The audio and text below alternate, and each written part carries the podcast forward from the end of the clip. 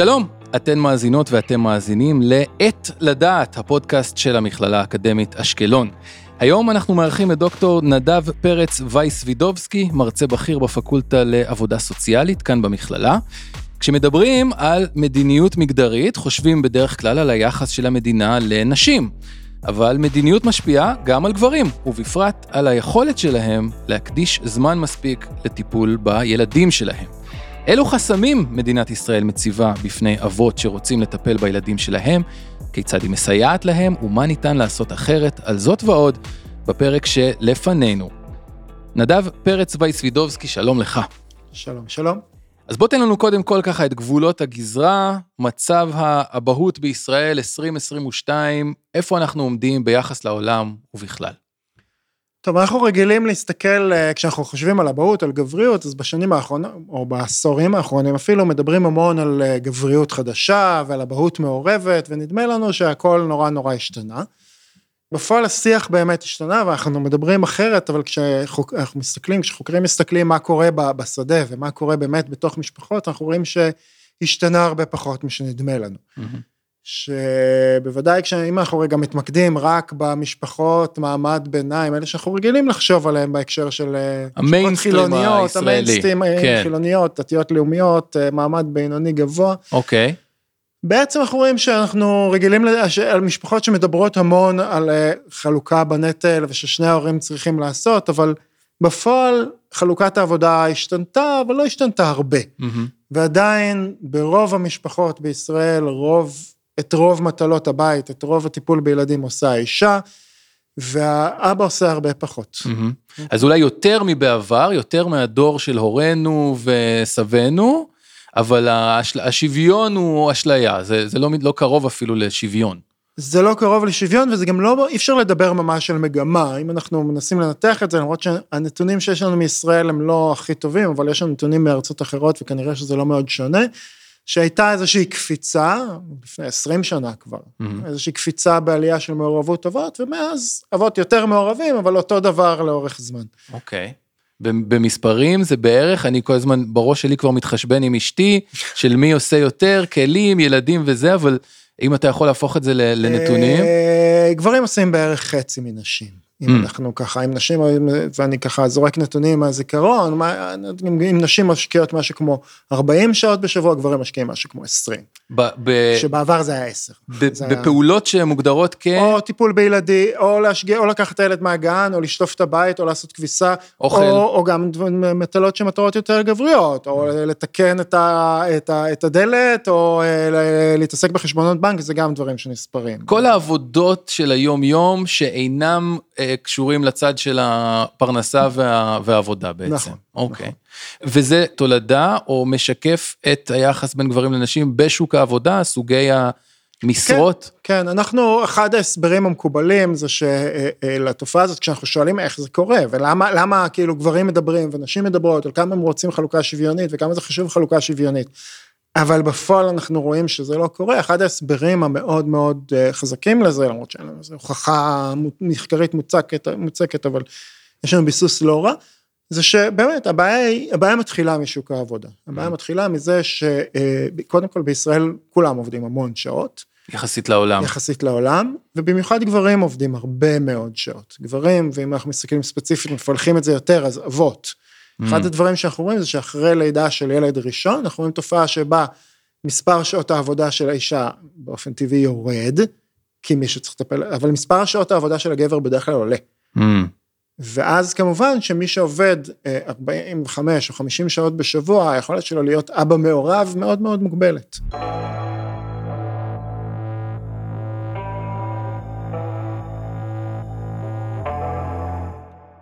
יש מחקר מעניין של אה, דוקטור אור ענבי מאוניברסיטת בר אילן, שבדק ספציפית לגבי מטלות, בדק חלוקה של מטלות ספציפיות. אוקיי. Okay. אוקיי, okay, הוא שאל, הלך לאבות ושאל אותם איך מתחלקת אה, שטיפת כלים, איך מתחלקת אה, השכבת הילדים וכו' וכו' וכו'. ומה שהוא מוצא זה שיש גר, מין גרף פעמון כזה מאוד, פעמון הפוך, שבו המטלות שעושים מוקדם בבוקר, הן מטלות שוויוניות יחסית, אוקיי? מי לוקח את הילדים לגן? וזה החלוקה היא די שוויונית. סנדוויצ'ים לבית ספר. להכין סנדוויצ'ים לבית ספר, כן. בדיוק. כן. המטלות שעושים בערב, הן גם, הן לא שוויוניות, לא שוויוניות לגמרי, אבל הן קרובות לשוויוניות. יותר קרובות לשוויוניות. השכבות, מקלחות, איפה ההבדל הגדול? ההבדל הגדול הוא בלקחת את הילדים מהגן. דברים שקורים באמצע היום. בדיוק, באחרי צהריים המוקדם. כן. למה? כי אלה השעות שהגברים בעבודה, ואז החלוקה היא מאוד לא שוויונית. עם כל המודרנה, אנחנו עדיין באבא נסע לעבודה, ואימא בבית אה, עם עבודות הבית למשך אה, אה, רוב היום. זה... אתה מדבר על מודרנה, אז אנחנו יכולים לראות פה שתי מגמות שהן מגמות סותרות. מגמה אחת זה באמת המגמה הזאת של האבהות המעורבת, של התפיסה שאומרת, אנחנו השארנו מאחורינו את המציאות הזאת של האימא שנשארת בבית מטפלת בילדים, mm-hmm. ואבא שיוצא לעבוד וחוזר הביתה, שם את הרגליים, זה לא, אנחנו לא רוצים להיות שם. אז זה כיוון אחד. הכיוון השני הוא ש, שהמודרנה, או, או ניאו-ליברליזציה, איך שלא נקרא לזה, okay. אוקיי. דורשת מאיתנו לעבוד הרבה יותר שעות. Mm-hmm. יום העבודה הוא לא רק ארוך יותר מבמדינות אחרות, הוא גם יותר ארוך ממה שהיה בעבר. וזה שתי מגמות שלא מתיישבות. גם דורשים מנשים לעבוד, אוקיי? כי היום משק בית, מעבר לשאלה של אישה רוצה, ורוב הנשים רוצות, ובצדק, להשתתף בשוק העבודה וקריירה משמעותית, וזה חשוב. העובר ושב שלנו דורש את זה. בדיוק, גם אישה שלא רוצה לא יכולה להישאר בבית, כי משכורת אחת אי אפשר להתקיים, וגם היקף המשרה, גם של גבר, נשים וגם של גברים, הולך וגדל. ואנחנו כן. רואים של גברים גדל עוד יותר. והגברים הישראלים הם במקום שני בין מדינות ה-OECD, אחרי הטירוף שקורה בקוריאה וביפן, ששם באמת זה, זה, זה סטנדרטים מטורפים, אבל ישראל לא רחוק מאחוריהם. אה, אם אנחנו משווים אה, איפה אנחנו נמצאים, אז שעות עבודה של 45 שעות בשבוע, ולפעמים אפילו 50 שעות בשבוע הופכות להיות סטנדרט. אתה, אני ממש מרגיש שאתה מתאר את החיים שלי, אז קודם כל אני מרגיש ש, אה, שרואים אותי בשיחה הזאתי.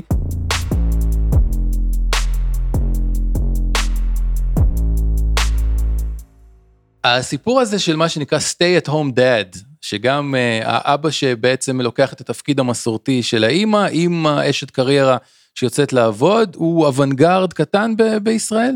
הוא, האמת שצריך להגיד שהוא אוונגרד קטן בכל העולם. Mm-hmm. האמת שיש המון מחקר, זו תופעה נורא מעניינת, זו תופעה נורא מעניינת, יש עליה הרבה מחקר בעולם, היא מעניינת כי היא מאפשרת לנו לשאול שאלות כמו, למשל ביולוגיה מול חברה, עד mm-hmm. כמה, אה, אה, מה זה בכלל להיות אבא, אה, האם להיות אבא זה כמו להיות אימא? כן. זו שאלה נורא מעניינת, האם לעשות אבהות זה כמו לעשות אימהות, האם יש, אנחנו רוצים שיהיה הבדל, האם צריך להיות הבדל, וזאת שאלות, שאלות מאוד מעניינות שהן, זה שאלות ערכיות שהמחקר לא עונה עליהן, אבל המחקר מנסה להתמודד עם שאלות כמו, מה אבות כאלה עושים אחרת מאימהות שנשארות כן. נורא מעניין, שאלות על ההבדל בין נשים לגברים, אבל אתה אומר מבחינת המסה באוכלוסייה זה קטן, זה קטן. זה קטן מאוד, okay. זה אוקיי. קטן מאוד. אגב, אחד הממצאים המעניינים הוא שבאמת אבהות עושים אחרת. Mm-hmm. למשל, אבות הרבה יותר, מתקשרים הרבה יותר דרך פעילות גופנית. הרבה יותר משחק, הרבה יותר לזרוק באוויר את הילד לדברים כאלה. כן. אה, לא פחות, אבל אחרת. אוקיי, אז אמרת ששוק העבודה הוא פקטור מאוד מאוד חשוב ב- ב- בכל השיח הזה, ואנחנו מסתכלים על, על המדינה בתור uh, המקום שאולי יכול וצריך לתת לנו מענה לדברים האלה. אם אנחנו מסתכלים קדימה, איך אפשר לשנות את, ה, את המצב הזה כרגע, מה המדינה יכולה לעשות, מה אנחנו צריכים שהמדינה תעשה, לאן זה הולך? Okay. אוקיי. אז קודם כל השאלה הראשונה שצריך לשאול זה האם למדינה יש תפקיד, כי זה לא מובן מאליו.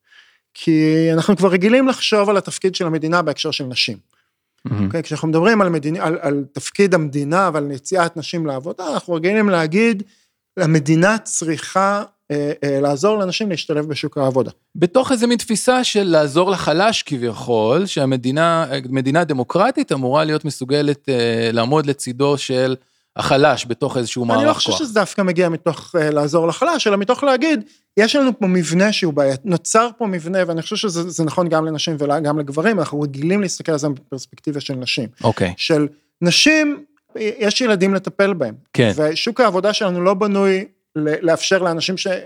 נשים או גברים שמטפלים בילדים להשתלב בעבודה, אנחנו צריכים לעזור להם, אנחנו צריכים mm-hmm. לאפשר להם, ולכן למשל אנחנו נעשה מעונות יום, ולכן אנחנו נעשה חופשות לידה, לכן אנחנו נעשה דברים כאלה. זאת חשיבה שאנחנו, או, או יש לנו מקצועות שיש חסמי כניסה לנשים, אז אנחנו ננמיך, כן, אם אנחנו מדברים על חינוך למדעים, יש הרבה דברים שהמדינה עושה, וכמובן, מעולה, טוב, שתעשה יותר, אני מאוד בעד. כן.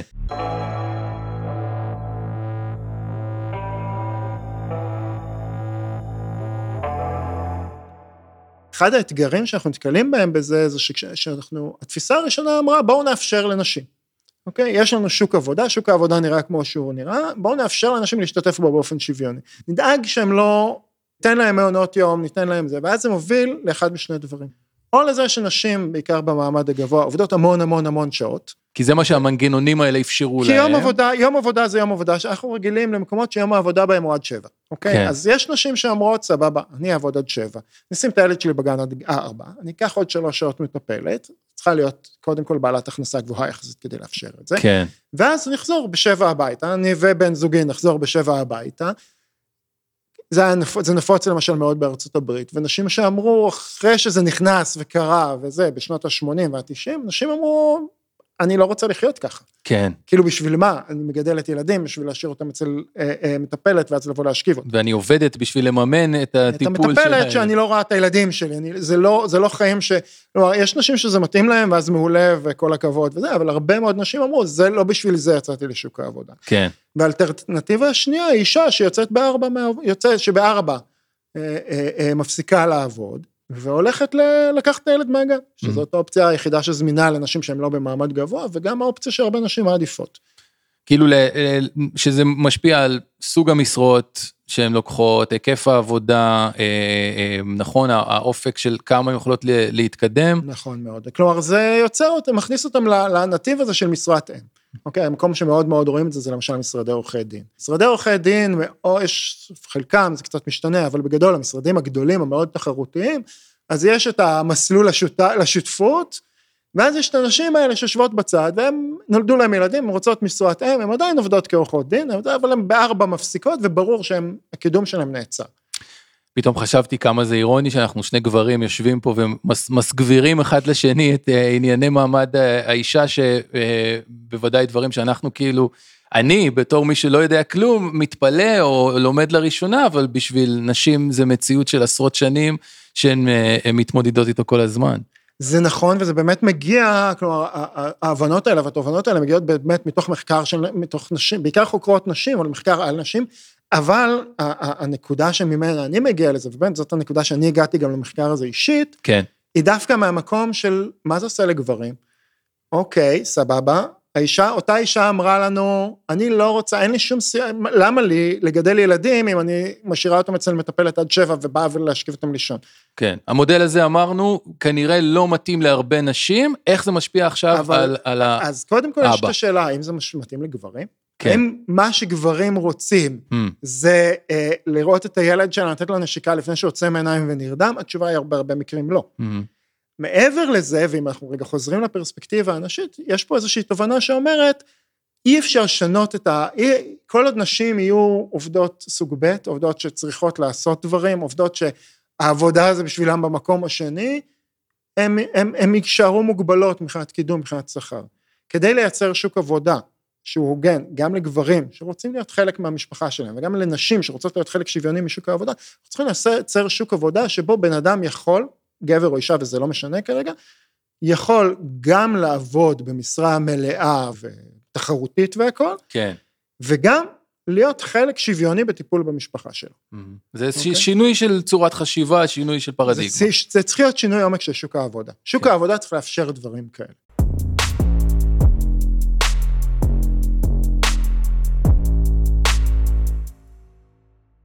והאמת שהקורונה הייתה שינוי משמעותי מהבחינה הזאת, בעיקר במה שנקרא הקצה העליון של שוק העבודה.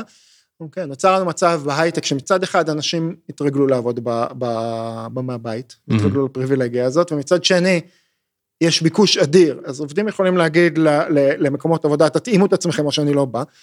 ואז הרבה מקומות עבודה הבינו שמה שהם צריכים להציע לעובדים שלהם זה לא את הפלייסטיישן ולא את הזה, אלא את היכולת, יומיים בשבוע אתה לא צריך להגיע. או אתה לא צריך להגיע, או תעבוד מהבית, או תצא בשלוש, או אתה יכול לקחת את הילד מהגן עכשיו, כן. או לאפשר את הגמישות הזאת ואת היכולת הזאת גם להיות עובד משמעותי Hmm. וגם להיות הורה משמעותי. אתה אומר, הקורונה דחפה את, ה, את השיקול של ה-work-life balance הזה אה, למקום הרבה יותר גבוה ב, בדירוג של, ה, של כן, המשתנים נסתייג. החשובים. אוקיי, אצל העובדים החזקים. אצל העובדים החזקים. כלומר, האם זה נכון אצל אותו בן אדם שעובד באבטחה? לא בהכרח. לא, הוא לא יכול לעבוד מהבית באבטחה. אה, לא, גם מי שיכול לעבוד, גם סוכן מכירות, גם אנשים שיכולים לעבוד מהבית, אנשים במעמד נמוך פחות יש להם כוח מכוח, זה פחות קורה שם, Mhm. אני- אפשר לקוות שזה יחלחל. אוקיי, אז, אז אנחנו מתמקדים באמת באבהות בפרק הזה, ו, והזכרת פה את, את המנגנונים הקיימים מצד המדינה באמת אה, אה, לטוב, לטובת נשים, באיזשהו ניסיון אה, בלתי נגמר ל, אה, ל, לעזור לאימהות, לעזור לנשים בשוק העבודה. יש מנגנונים, יהיו מנגנונים שהם ספציפיים ל, לאבות? אז קודם כל צריך להגיד שצריך מנגנונים כאלה, אוקיי? כי חלק מה... דיברנו על איך צריך לשנות את שוק העבודה, אבל גם כדי שבאמת יוכל להיות שוויון, צריך שגברים ייקחו חלק יותר משמעותי במשק הבית. Mhm. מכיוון שהמכשול הוא באמת שוק העבודה, אז המדינה צריכה לעשות משהו כדי לשנות, כי אחרת זה לא ישתנה. למשל, אז המדינה קצת עושה, כן. אה, דוגמה בולטת שאני מניח שנחזור אליה אחר כך זה חופשת לידה, אבל לא רק, יש אה, אה, למשל חוק שמאפשר לנש... לגברים, מה שהיה בעבר שעת הנקה, והיום שינו לו את השם לשעת הורות. לקחת שעה, לעבוד שעה פחות עד גיל שנה של הילד. מהמם. שבמקור זה יועד להנקה, אבל, אבל זה הפך להיות מתוך ידיעה שילדים בגיל הזה צריכים תשומת לב יותר זה, ואיזושהי הקלה. כל מיני הקלות קטנות כאלה שהיו בעבר בלעדיות לנשים, ועכשיו, אם כי בדרך כלל החשיבה היא קצת הפוכה, החשיבה אומרת, בואו נאפשר, ל, אה, בואו נדאג שאשתו תוכל להעביר לו את זה כדי שהיא תוכל לעבוד יותר. במקום לחשוב על איך אנחנו מאפשרים לו לטפל. אני אתן דוגמה אבל הפוכה למשהו מאוד יפה שעשתה, שעשתה ממשלת ישראל לפני כמה שנים, שזה אה, לשנות את חוק, חוק דמי מחלה. אוקיי. אוקיי? חוק מחלת ילד. אוקיי, מחלת ילד, פעם אמרו, הרי איך עובד, איך עובדים ימי מחלה? היום ראשון את עליך, שני, שלישי, 50 אחוז, מהיום השלי- הרביעי ואילך על חשבון המדינה. מה זה יצר המצב? שאם ילד היה חולה כמה ימים, לא היה משתלם להתחלף, היה משתלם שרק אחד ייקח את זה, כי אז אם אני לוקח יום אחד ואשתי וזה, אז אנחנו, לא, אנחנו כל הימים הם ימים לא בתשלום. מהמם. ואז באה המדינה ואמרה, אנחנו רוצים לאפשר, באה, צריך לתת קרדיט לחברת הכנסת תמר זנדברג בהקשר הזה, שהיא זאת שיזמה את זה, ואמרה, בואו נאפשר לבלוק, כלומר, לספור את זה לפי הילד ולא לפי ההורה. מקבלים את השילום על היום השני שהילד חולה. גם, כן. אם, גם אם אני נעדרתי יום אחד, אבל זה היום השני של הילד, יתייחסו לזה כאילו זה היום השני ולא היום הראשון. זה דוגמה למשהו שאומר, בואו נאפשר לאבות לקחת חלק יותר. אני חוזר לשעת הורות הזאת שתיארת, כי זה, אני לא, לא, לא מכיר את זה, אבל אה, שעת הנקה, התפיסה היא שה, שהילד, נכון, אתה אומר זה לש... מה, שנה ראשונה, שנתיים? שנה ראשונה. שנה ראשונה, שהילד, אם... אם... אפילו לא שנה פחות. מה. קורה בשעת הורות הזאת של, ה, של האבא? אם הילד לא איתו בעבודה, אז יכול פשוט לצאת מוקדם. לצאת מוקדם יותר, אז זה השעת צריך הורות לתאר שלי. את התהליך שקרה, כי בעצם מה שקרה זה שזה, כשזה נחקק בשנות ה-50, זה היה שעת הנקה, וזה באמת יועד, ונשים היו צריכות להביא אישור מהרופא שהן מניקות וכל מיני כאלה. עד. שבאיזשהו שנות ה-90 אמרו, מספיק עם השטויות האלה, שעת הנקה, כל אישה יכולה לקחת, ונשים השתמשו בזה, אוקיי? כי באמת, טיפול בילד בחודשים הראשונים זה משהו מאוד אינטנסיבי שדורש את הזמן. מהמם. ואז אמרו, אמר המחוקק, סבבה, אם זה לא שעת הנקה, אז בואו נאפשר גם לגברים שבנות הזוג שלהם לא לוקחות את זה, כן. נאפשר גם להם לקחת את זה. אבל עשו את זה בצורה מאוד מוגבלת. כלומר, אתה צריך שאשתך תהיה זכאית ושלא תיקח כדי שתוכל. כן, הפוקוס הוא ששניכם תעבדו, קודם כן, כל. הפוקוס הוא שהאיש- שהאישה תעבוד. כן, המטרה, ואגב, זה נכון גם לחופשת לידה, המטרה, כשהמחוקק מסתכל למשל על חופשת לידה לאב, זה הרבה פעמים מסתכל על איך נאפשר לאישה לעבוד יותר, ולא איך נאפשר לאבא טרי לטפל בתינוק שלו.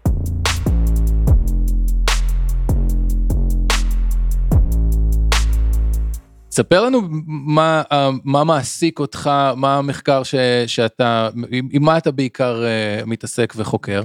אחד הפרויקטים המחקרים הנחשב ממש, זה הדוקטורט שלי, אני חושב שנכנס לעוד איזשהו גל מחקרים גדול, גם מחקר גדול בנושא הזה, זה באמת חופשת לידה לאב. אוקיי, אוקיי? וחופשת לידה לאב נחשבת כאולי הכלי המרכזי לעידוד מעורבות אבהית. אה, זה כלי, קודם כל צריך להגיד, זה כלי חדש, לא, לא כזה חדש כבר. חופשת לידה לאב אנחנו מכירים בעולם משנות ה-70, בישראל מ-98 כבר. אה, אבל עדיין בשביל הישראלי הממוצע, חופשת לידה זה משהו שמתקשר לנו עם נשים, ואנחנו לא רגילים עדיין לחשוב עליו כ, כמשהו שרלוונטי לגברים. נכון. יותר כי, ויותר. נכון, כי בישראל אחוזים בודדים, אוקיי? אה, אה, היום אנחנו בשיא של כל הזמנים, 1,400 גברים ישראלים. וואלה, זה, זה כאילו, הכל. אחוז אחד מחופשות הלידה לקחו גברים. שהפרופיל זה אותם חילונים אה, הייטקיסטים. אה, כן, אין לי, אני עכשיו בדיוק במחקר שנועד לזה, אבל בגדול אפשר לדבר על הסניפים של ביטוח לאומי שבהם לוקחים את זה, זה סניף רעננה וסניף הוד השרון. אמרת סניף, הכל. אלה האנשים שלוקחים את זה, אוקיי. אה, כשבעולם זה לא ככה. אוקיי, שכשאנחנו מסתכלים על הקצה, על החופשות לידה הכי נדיבות שהכי מצליחות לעודד, אז אנחנו מסתכלים על שוודיה, על אה, זה 90 אחוז. וואלה. 90 אחוז מהאבות לוקחים איזושהי חופשת לידה. אה, אה, שזה שינוי, שינוי, שינוי עומק. זה שינוי עומק, כי, כי גבר יודע, גבר שמסתובב, איך אמרה, כאילו, אני מכיר את הסטטיסטיקות, אבל אנשים מהשטח אומרים, אתה מכיר את ה... אנחנו יודעים שכשאתה מסתובב ביום חול בבוקר בקניון, אוקיי. אתה רואה בעיקר נשים עם עגלות. בסטוקהולם אתה רואה נשים וגברים עם עגלות. Mm. זה אחרת. כן. זה, זה משנה את, את התרבות. אז אתה עסוק בלנסות להבין למה זה ככה בישראל? בין השאר. Mm-hmm. אז, אז, אז השאלה למה זה ככה היא, היא, היא כי חופשת הלידה ב, לאבות, קודם כל צריך להגיד, חופשת הלידה בארץ היא לא טובה. לכולם. קודם כל, מאוד מאוד קצרה. מהמם. אנחנו עומדים היום על 15 שבועות, אה, 15 שבועות זה, אם אני שם בצד את הברית, שבמובן הזה היא אין בה חופשת לידה, והיא נחשבת מדינה מפגרת אפילו. היא בצד אחד של הספקטרום, אבל לא, לא, השני- זה לא, יש את הברית, כן. חוץ הברית, מדינת ישראל מדורגת בתחתית של המדינות המפותחות. וואלה. 15 שבועות נחשב לכלום. אה, אה, אה, כן, יש היום ויכוחים, על אם חצי שנה זה מספיק, חצי שנה זה גם, נחשב, אני שומע ויכוחים של קולגות שלי בעולם, כי אני חבר בקבוצות של חוקרי חופשת לידה, וחצי שנה, אלה שמגיעים מחצי שנה אומרים, כן, זה מעט אבל. אבל בישראל חצי שנה זה חלום, כאילו, זה, זה כן. משהו שאנחנו... אז זה נכון לגבי גברים ונשים, כן. אבל ספציפית עכשיו, לגברים, זה ספציפית בעייתי לגברים, כי השבועות הראשונים הם השבועות שהכי קשה להתחלף. כי זה שבועות של התאוששות פיזית מהלידה, הרבה אנשים לוקח, לוקח להם כמה שבועות, ולפעמים גם 15 שבועות, זה הזמן, רק אחרי 15 שבועות האישה מספיק התאוששה מהלידה כדי לחזור לעבוד. כן. ואז, או, או, אבל גם הנקה, זו התקופה הראשונה של הנקה שהיא קשה יותר, שהיא דורשת יותר ביסוס, וזה, תקופה שקשה מאוד להחליף בה פיזית. מעבר לזה, גם התנאים שבהם זה ניתן הם תנאים שהם לא מעודדים. מהמם. קודם כל, אה, אה, זה מאוד לא גמיש, אי אפשר לצאת, לחזור, לצאת, לחזור, צריך להחליט לתקופה ספציפית אחת. אה, צריך, החופשה, וזה זה משהו שהבעיה שלו היא, היא, היא קונספטואלית, אבל אנחנו יודעים ששומעים מאנשים שזה מפריע להם. החופשה היא לא חופשה, אין חופשת לידה לאב בישראל. Okay. אוקיי. דיברתי על חופשת לידה לאב, אין חופשת, יש חופשת לידה לאם, כן. שהיא יכולה להעביר לבן הזוג שלה. אוקיי. והרבה גברים אומרים, נורא היה קשה לי לצאת. אני אמרתי, מה, אני לוקח את החופשה שלה, זה לא חופשה שלי, חופשה שלה. יש אחת לזוג, אתם לא, תסתדרו לא, ביניהם. לא, יש אחת לאישה. אה, היא מוגדרת בחוק, עכשיו זה משהו שהוא הוא טכני, כן? הוא, כן. לא, הוא, הוא רישומי. כן. בפועל הוא יכול לצאת לחופשה, אבל חופשה היא חופשה שלה, שהיא צריכה לחתום שהיא מעבירה לו. כן, ההגדרות האלה גם משפיעות על איך אנחנו תופסים כן, את זה. הרבה ו- אנשים אומרים, אני לא, הרבה גברים אומרים, אני, מה, אני אקח את החופשה שהיא שלה? כן, זה, זה קשה. כן. ויש את ה, איך שביטוח לאומי הוא מאוד מאוד דקדקן בתנאי החופשה ובזה, תנאים שמאוד מאוד מקשים, ואנחנו רואים שהתנאים האלה משמעותיים, כי אנחנו רואים שבשינוי שכן היה, שקיצרו את זה, בין, ב-2017 עשו שינוי בחופשת הלידה, האריכו אותה בשבוע, עשו שינוי מאוד מאוד חיובי, גם האריכו אותה בשבוע, וגם קיצרו את התקופת מינימום משלושה שבועות לשבוע, שאפשר לקחת רק שבוע, ואפשרו לקחת שבוע ביחד. ופתאום אנחנו רואים שמספר הגברים שלוקחים, דיברתי על 1,400, 1,400 זה הרבה, זה היה 400. הוא עלה פי שלוש, כמעט פי ארבע. אוקיי. כלומר, הרבה יותר גברים לוקחים היום חופשה. זה כי, זה- כי זה הם אפשרי יכולים, וזה כי, שווה. כי אפשר כן. לש... אנחנו צריכים להסתכל על החיים של אנשים. כי מתי אנשים לוקחים חופשה? כשהאישה היא אה, עובדת בתחום הכספים, ועכשיו יש סוף חודש והיא רוצה לחזור כדי להיות בסגירת תקציב, ולי מסתדר, אז אני רוצה לק- לתת לה שלושה ימים. נקודתי כזה. כן, אני לא רוצה עכשיו להגיד לה, את אה, עברו שישה שבועות, את תחזרי, ואני אני רוצה שביהיה, או, כן, אה, אם אנחנו הולכים לקצה של הגמישות, שהוא באמת, אה, צריך להגיד שהוא חריג, זה לא הסטנדרט, אבל אנחנו מסתכלים על, שוב, הדוגמה השוודית, לא סתם 90 אחוז לוקחים שם, בשוודיה אפשר לחלק את זה לימים. אפשר שביום חמישי אני אהיה בחופשה, ובשאר הימים את תהיי בחופשה. זוג ההורים יכולים לבנות לעצמם ואז- איזשהו לוז שבועי כן, הגיוני, ש- כן, שנוח ואז- לשניהם. נכון, ואז, ואז זה נורא מתאים את הצרכ, לצרכים שבשטח. אז עם המבט קדימה, אה, אתה רואה את זה קורה? אתה רואה את, אה, את מדינת ישראל צועדת לכיוון השוודי הזה מתישהו? לא הייתי רץ לכיוון השוודי, אבל אני חושב שיש מגמת שיפור, אני חושב בלי להיכנס לפוליטיקה, אבל אני רואה שגם הממשלה הקודמת וגם הנוכחית, שתיהן שמות את הנושא הזה על סדר היום, הוקם איזשהו צוות במשרד ראש הממשלה הקודם, שניסה לקדם את הנושא הזה, רואה בו הרבה חשיבות. פה יש צוות שרות שמנסה לקדם את זה. אני מאוד אופטימי. שיש שיפור, אני לא יודע עד כמה, אני לא יודע זה, האם תהיה לי את החופשת חלומות של החמש חמש שתיים, מה שקוראים, חמישה שבועות לאמא, חמיש, חמישה חודשים, סליחה, mm-hmm. לאמא, חמישה חודשים לאבא, עוד חודשיים שהם יכולים לשחק ביניהם, לא יקרה, אגב, זה לא קורה בשום מקום בעולם, mm-hmm. זה האידיאל של החוקרים, האיסלנדים מתקרבים לזה, אבל גם הם עוד לא שם. תמיד הסקנדינבים בדברים כן, האלה. כן, סקנדינביה בדברים האלה. אוקיי, סיום אופטימי בסך הכל. אה, דוקטור נדב פרץ וייס וידובסקי, נתת לנו פה אה, הרבה חומר למחשבה, הרבה ידע, וקצת עדכונים אקטואליים והמון אה, אה, נקודות אה, להמשיך אה, לעקוב אחריהן. תודה רבה לך. תודה רבה.